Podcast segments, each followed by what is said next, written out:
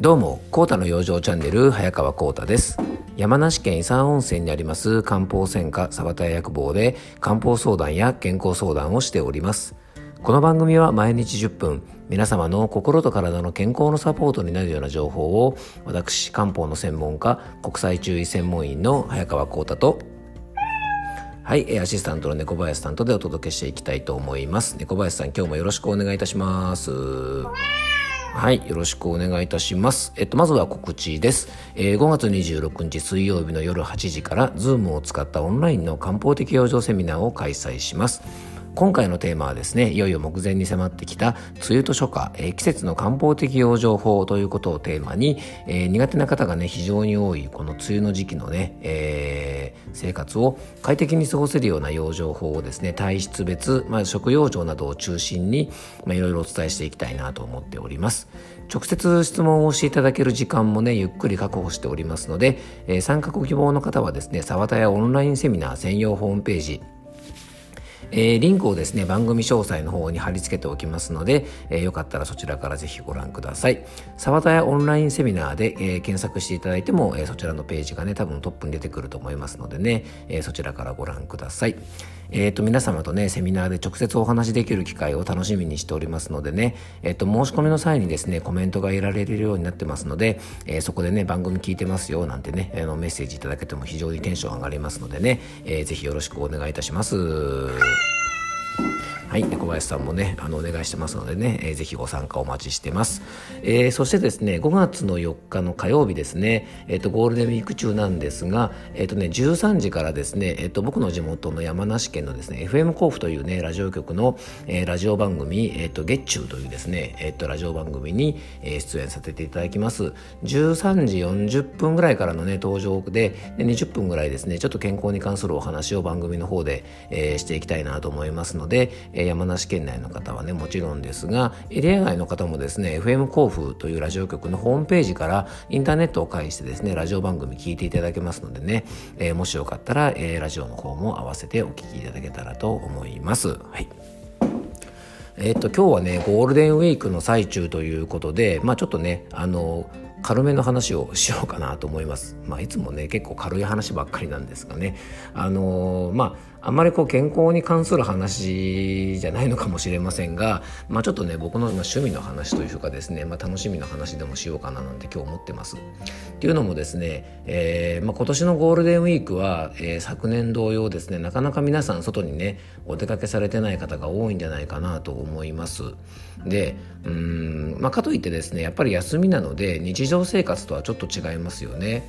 でね、えっと、こういう時の過ごし方でちょっと大事だなと思うのがなんかね非日常的な生活というか非日常体験をちょっとすることで気持ちのリフレッシュというのは非常にできるんじゃないかなと思います。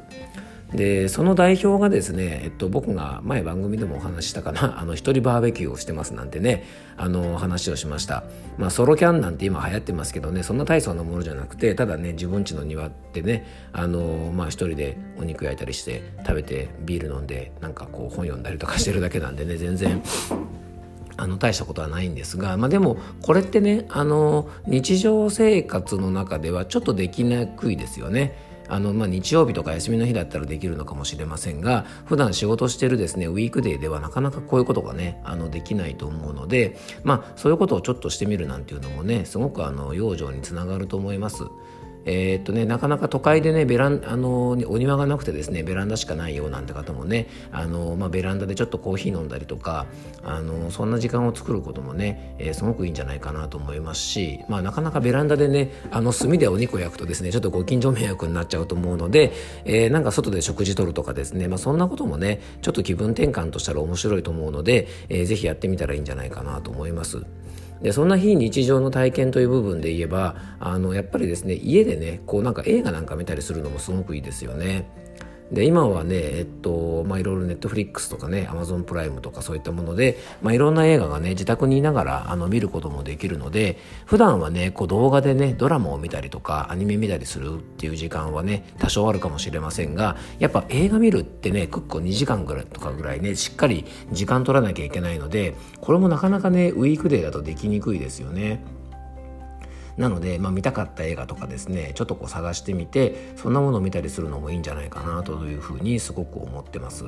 僕もねネットフリックスとアマゾンプライムは入ってるので結構ねこの2つだけでもねあのかなりの映画見れると思いますし前からねちょっと気になってたなとかあ懐かしいなって思う映画とかが結構あってあの見たいなと思ってたんでね、まあ、ちょうどこの休み中にいくつかね見ようかななんて思ってます。で今日はねそんなのに関連してえっ、ー、とねちょっとね映画の話をねちょっとしようかなと思ってます、うん、えっとまあ、僕はですね映画はまあ結構まあ結構好きで、まあ、でも多分あの普通の人に比べてねなんかその映画マニアって言えるほどですね、まあ、好きかって言われるとちょっとそこは微妙なんですが最近でもね本当に映画館に1回減ってきちゃったんですが本当ね大学生ぐらいの時はもうめちゃめちゃ映画館よく通ってたんですね。ね、当時僕が住んでたところはですね、えっと、ロードショーが2本立てでやってたんですね。でねあの昔の田舎の映画館に行くと、えっと、ロードショーが2本立てでやってるってこと結構あったんですね。で洋画なんかもですね例えばあのね、人気の作品ともう一本なんかちょっと微妙な作品とかがセットになってたりもしたし、えっと、結構ねその2本立てっていうのが結構普通だったんですね。まあ、でもねあの今はもうねそんなのなかなかなくてですねちょっとこう遅れたねロードショー終わったような映画が地方とかのちっちゃい映画館とかでねあのなんか何本かまとめて見せてくれるようなところもあるかもしれませんが通常は1本ですよね。うんでもね僕が大学生の頃だから、まあ、20年ぐらい前もっと前か、ね、2 5 6年前ぐらいだったんですが、まあ、その当時もね、まあ、普通の映画館はもうね1本立てだったんですがでもねなぜかね僕が行ってるとこの映画館はねそんなにあのど田舎じゃなかったんですがうんとねなんか2本立てで映画やってるいい映画館だったんですよね。でその時は本当にあのいろんな映画を見まくったりとか大学時代だったんで時間があったのでねもう本当にあの当時はね、えっと、レンタルビデオだったんですがねあの本当ビレンタルビデオを借りてですねほんといろんな映画を見まくりました、えー、1日にですね「ゴッドファーザー」シリーズ3本ぶっつけで見るとかっていうですね、まあ、かなりデンジャラスなことも あのしたりしてですね、まあ、あの日はですね本当頭がおかしくなるかなと思ったんですがあのでもねそうやってあのなかなか人生の中でまとまった時間を作ってですね映画をじっくり見るっていうことってなかなかねなかったのであの時やっといてよかったなってすごく思います。でやっぱ映画から得られることってねすごくたくさんあるんですが、まあ、そんな映画の中でですね僕が割とこうおすすめというかですね記憶まあおすすめというか記憶に残ってる映画が何本あるんです何本かあるんですがでも結構メジャーなタイトルが多いのでね皆さん知ってるっていうね方とか、まあ、見たことあるっていう方が多いと思うんでねあのちょっとご紹介すると僕がね一番好きな映画はねえっとね「パルプフィクション」ですね。あのクエンティン・タランティーノ監督のあの大ヒット映画ですよね、まあ、カンヌを撮ったのかな。カンヌの映画祭でねあの大賞を取った映画なんで、まあ、すごく有名な映画ですよね。で僕もですねあれはあの多分ちょっとブームが終わった後くらいかな。大学生になった時になんであれ見たのかな。多分なんとなくですねあの手に取ってみたと思うんですが初めて見たあのタランティーノ監督の映画だったんですけどまあ本当にあのすごくねスタイリッシュでですねあのジョン・トラボルタがですねやっぱあのね踊るシーンとかもう名場面ですよね。ですし何よりねあの僕がね好きだったのはやっぱねパラフィクションはねもうサントラがめちゃめちゃいいですよね。あの音楽がやっぱりねタランティーノ監督の映画はやっぱ音楽のチョイスもすごくいいのであの大好きなんですけども特にあのパルプフィクションはですね本当にあのサントラがかっこよくてですねいまだにあのパルプフィクションのえー、サントラはですね、まあ、車の中のねあのハードディスクに入っているのでよく聞いてます。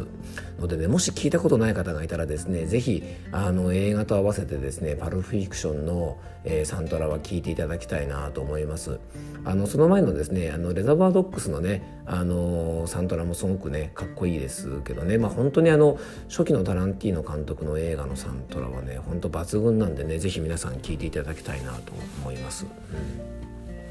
あと割と僕が好きなのがですねやっぱこれもねサントラがすごくいいっていうか音楽がすごくねあの好きなんですがあのブルース・ブラザーズですね。あのいわゆるこうねアメリカのサタデーナイトライブっつったかな。あのねアメリカのお笑い番組から誕生した、まあ、あの黒ずくめのね、まあ、有名な映画ですよね。えー、でですね、まあ、こうブルースを歌いながらですね、まあ、なんかストーリー的にはですね、まあ、本当にね大したことないストーリーなんですよね。あの自分たちが育った孤児院がなんか地上げだか税金だか払えなくなっちゃって立ち退きを要求されてるみたいな感じででコンサートでコンサートを開いてですね一発設けて、まあ、そこの孤児院のねあの存続のためにまあなんかヤクザの2人が頑張るみたいな話でねジェームス・ブラウンが出てきたりとか、ね、あのアレサ・フランクリンが出てきたりとかですね、えー、レイ・チャールズが出てきたりとか本当にあのねすごくあのうんなんかこう音楽も聴けながらですねあのストーリーも、まあ、それなりに楽しめるというですねなかなかあの面白い映画でしたね。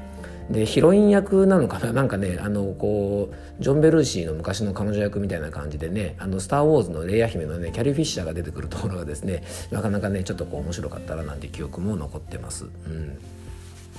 あともう一本これも大学時代に見てですねすごくなんかこうインパクトがあったのがあのトレインスポッティングっていうね映画ですねこれもねサントラが秀逸ですよね。あのこの頃見た映画ってやっぱサントラがすごくいいものが多かったかな。うん、トレインスポッティングもですねあのイギー・ポップが歌うですね「あのラスト・フォー・ライフ」って曲かな。あのオープニングの曲もねすごくかっこよくて、えー、その後ですねまさかね「あのスター・ウォーズ」に出てですねオビワン・ケノービになると思わなかったですが、えー、ユアン・マクレガーがですねね坊主頭でですねなんか万引きしてあの逃げて街中を走る中ですねそのイギー・ポップの曲が流れてあのスタートするみたいな映画なんですがすごくやっぱねスタイリッシュで、えー、ねなんか、まあ、要は、えー麻薬中毒のね あの青年たちがなんかこう繰り広げるねなんかこう青春群像ものというかですねなんかそういうねあの映画なんですが、うん、なんか今見てもですねなかなかインパクトがあったりして、まあ、ちょっといろいろ考えさせられたりとかですねあのする映画だったんで、うん、あのなんかねやっぱ昔の映画見るとね当時を思い出したりするので、まあ、この連休中僕もちょっと昔見た映画とかねあのそういったのも少し時間があったら見たいななんて思いました、うん、なんかですね短く話そうと思ったんですけどねいつもよりちょっと長めになっちゃいましたね。なのでまた明日もですねちょっとあのまあちょっとこういう趣味系のねあの内容というかあの本当ね大した話じゃないですが、えー、ちょっと自分が好きなね音楽の話とかなんかスポーツの話でもしよっかなと思ってますのでねまたよかったらお付き合いください。えー、今日も聞いていただきありがとうございます。どうぞ素敵な一日をお過ごしください。えー、漢方専科サータ薬房の早川幸太でした。ではまた明日。